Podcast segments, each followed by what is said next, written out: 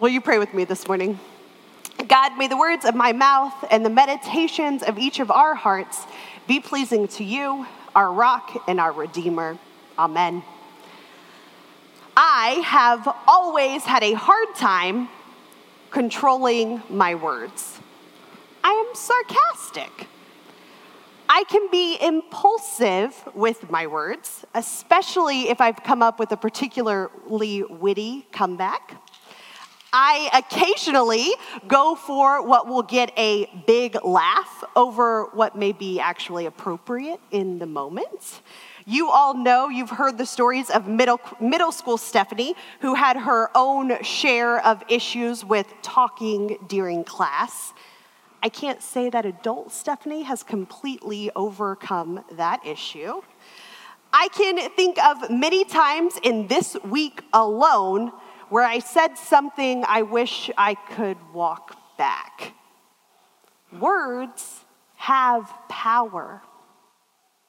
Today, we continue a four week sermon series on the book of James. A few weeks ago, Kristen Steed kicked us off with chapter one, and she focused on how to be authentic in our faith through the perfect gift of grace and how kindness can demonstrate God's love out in the world.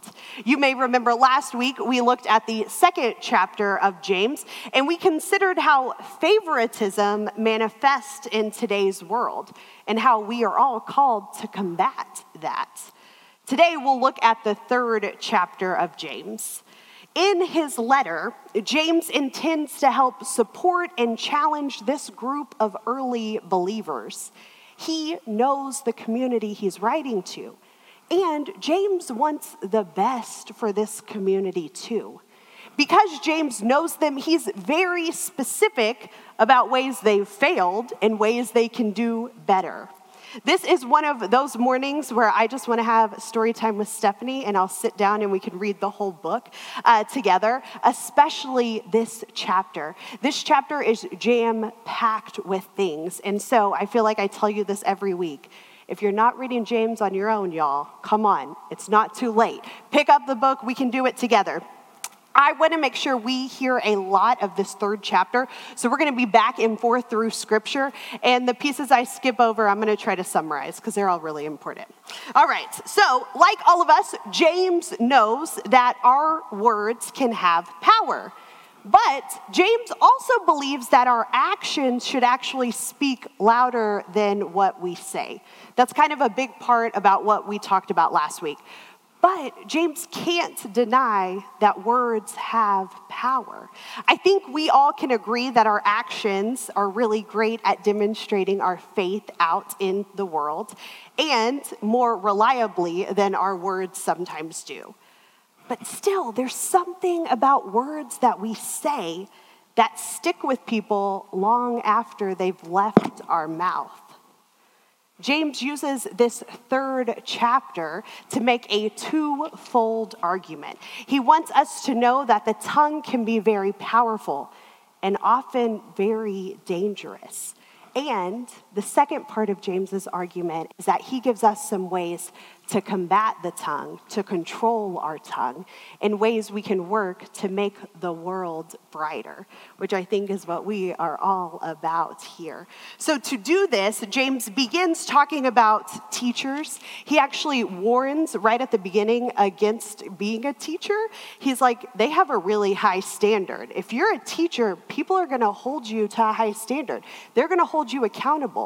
You better think about it before you jump in it, which yeah, fair warning, got it. So we're gonna skip through that, but also teachers are great, be a teacher.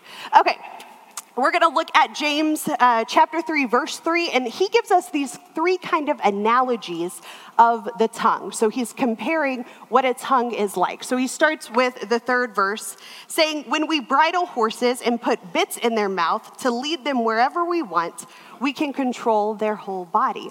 So the idea of a horse and this little bitty thing in its mouth, that is actually what controls it when a rider is on a horse.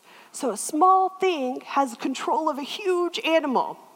And if that doesn't make sense to you, he's going to give us another example. Verses 4 through 5. Consider ships. They are so large that strong winds are needed to drive them. But pilots direct these huge ships wherever they want with a little rudder. In the same way, even though the tongue is a small part of the body, it boasts wildly. So now, if you didn't follow the horse in the bit, now we have a ship and a rudder example. So, a big ship, I tried to find a ship that was more like Jesus' time. This is what I came up with. Uh, and uh, there's a little rudder, and that is actually what controls the motion of the boat. So, a big boat with a little tiny thing that controls where it goes. The first two analogies that James gives us show that even though our tongues may be a pretty small portion of our bodies, they have the power to control who we are when we go out in the world. Now, James kind of takes us for a doozy with his third analogy here. We're going to read 5b through 10. Think about this a small flame can set a whole forest on fire. The tongue is a small flame of fire, a world of evil at work in us. It contaminates our entire lives. Because of it, the circle of life is set on fire. The tongue itself is set on fire by the flames of hell. People can tame and have already tamed every kind of animal, bird, reptile, and fish. No one can tame the tongue, though. It is a restless evil, full of deadly poison. With it, we both bless the Lord and Father and curse human beings made in God's likeness. Blessing and cursing come from the same mouth. My brothers and sisters, it should not be this way. James goes a little off script with his description of a flame and a forest fire. He doesn't just say that this little flame has the power to overtake the entire forest. Instead, he actually says that the tongue is a small flame of evil at work in each of us, and that it has the power to contaminate us. And no one can ever fully tame the tongue. It's not really upbeat and happy, it's kind of scary. But if you've been hurt by words before, you understand this warning. If you've seen words hurt others, you understand what he's saying. Both blessings and cursing come from this really small part of our body. When was the last time you blessed someone with your words? It may be easier for us to think of the last time someone blessed us with their words. I'm not talking about after a sneeze either. Bless you uh, although that's very polite and sweet. A month ago, we were together here in this space on a really hard day. It was the Sunday after the shootings in Uvalde, and it was the weekend our youth program lost one of our adult volunteers to cancer. If you were here with us, you may remember the emotions of that day. A few days after we met together, I was at an event and I had a preacher friend text me words of encouragement after they had taken time to listen to our sermon from that day. This is a super rare thing to happen to me. You all have no problem chatting with me at the back, talking about the sermon, all the good, all the bad. But for another preacher somewhere else to take time out of their day and listen to our sermon, and then to not be competitive, but instead to send words of encouragement, it was this unexpected blessing to me. I didn't expect to receive these words, these words of encouragement from someone else. And honestly, once I received that blessing, it made me want to bless other preachers. I started listening to random sermons from some of my friends just so I could text them encouraging words because I knew what it felt like. When was the last time someone blessed you with their words? When was the last time you blessed someone with your words. Our positive words can start a fire just as much as our negative words can. But like James reminds us, we have to really work to combat the cursing that our tongues can do. Because when we are negative with the same mouth that we're positive with, it can obscure that good that we've already done out in the world. Unfortunately, for many of us here, it may be easier for you all to remember a time someone said something mean to you than when someone blessed you. Or it may be easier for you to think of something mean you said to someone instead of a time you blessed someone. Because that guilt sits with most of us after those mean words leave our mouths. James basically ends this section of the tongue saying that it's impossible to tame the tongue. We're going to fail over and over and over and over again. But James thinks it should not be that way. He thinks we should still keep trying to control our words, even though it's difficult, even though it may feel fruitless at times. We are called to bless more than we curse, to heal more than we harm. When this particular passage about the tongue is included in the church lectionary, so kind of the idea of reading the whole book through a few years uh, in the church, typically this section about the tongue, these first 10 verses, are separated from the last few verses of James. So they're used in two separate sermons. But I already told you James had a twofold argument, so we need that second half this morning. And we're not following the lectionary, we're doing a sermon series, so we can get away with it. So, we are going to spend some time looking at these last six verses of James, and I think they're really important because for me, they give us some examples, some ways we can really control our tongues out in the world. So, hear these James 3, verses 13 through 18. Are any of you wise and understanding? Show that your actions are good with a humble lifestyle that comes from wisdom. However, if you have bitter jealousy and selfish ambition in your heart, then stop bragging and living in ways that deny the truth. This is not the wisdom that comes down from above. Instead, it is from the earth, natural and demonic. Wherever there is jealousy and selfish ambition, there is disorder and everything that is evil. What of the wisdom from above? First, it is pure, and then peaceful, gentle, obedient, filled with mercy and good actions, fair and genuine. This is my favorite verse. Those who make peace sow the seeds of justice by their peaceful acts.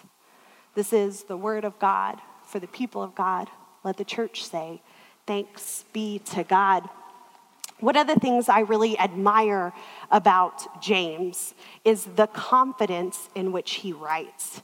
He doesn't leave much room for second guessing or misinterpretation. He writes honestly and openly. James wastes no space saying that bitter jealousy and selfish ambition, even if they're hidden deep in your heart, that it's not of God. Those things are of the world. Instead, the wisdom God grants from above is pure, peaceful, gentle, obedient, filled with mercy and good actions, fair and genuine. I don't love that the lectionary separates these verses from the verses about the tongue because I think that these last verses demonstrate how we are called to use our tongues for healing in the world, for good in the world. The past few days have been hard for many Americans. It's deeper than politics or one side winning over another. And wherever you find yourself, you have no doubt read hate and fear and despair on social media in the last 48 hours. You have no doubt heard passionate arguments and confident celebrations all over the news. As a human, if I'm going to be honest with you all, I feel really weary. I feel overwhelmed with all the different opinions. As a pastor, I want to speak for truth and forgiveness and healing and safety and understanding. As a woman, I want to be heard. I want to be seen. But today I find myself as a woman and as a pastor. And I feel extremely limited by what I allow my tongue to do in these kinds of moments. And then I read this section of James chapter 3, and I'm reminded what wisdom looks like. Not wisdom of this world, but wisdom that comes only from God. It is pure and then peaceful, gentle, obedient, filled with mercy and good actions, fair and genuine. Those who make peace sow the seeds of justice by their peaceful acts. All of those sound like really great things for our world right now. And if I'm being honest with you, you all know uh, I'm kind of, I push back on authority sometimes. So the word obedient is really the part I struggle with most in this passage. But then I'm reminded that it's not obedience to this world, it's obedience to God. The God who creates us, who loves us, who fights for us, who pursues us day after day. When I realize this, I'm able to see a path forward, a path that is filled with peaceful acts that lead to justice for all people. And it begins with using our words to heal and not to harm. How do we help heal this world? We're not Jesus. And still, we can bring about healing in the world. What does that look like in each of our lives? What are ways that we can step up and be beacons of peace that bless the people around us? Each of our answers are going to look different from one another, and that's okay. It's welcomed believe it or not, I will probably continue to struggle with controlling my tongue. Most of us will. But James, James shows us how our faith in God can lead the way to doing more blessing than cursing out in the world. It begins by denying the things of this world that lead us to bitter jealousy and selfish ambition. It begins with acts of peace that bring about healing and justice. I want us all to be able to think of these times and times and times where people have blessed us because it's happening so often in each of our lives. I want us to be able to think of the times we've blessed others just right away because it happens so often in our lives. This is the kind of world we are called to create. Not one of curses and harm, but one of blessings and healing. It starts with peace. Those who make peace sow the seeds of justice by their peaceful acts.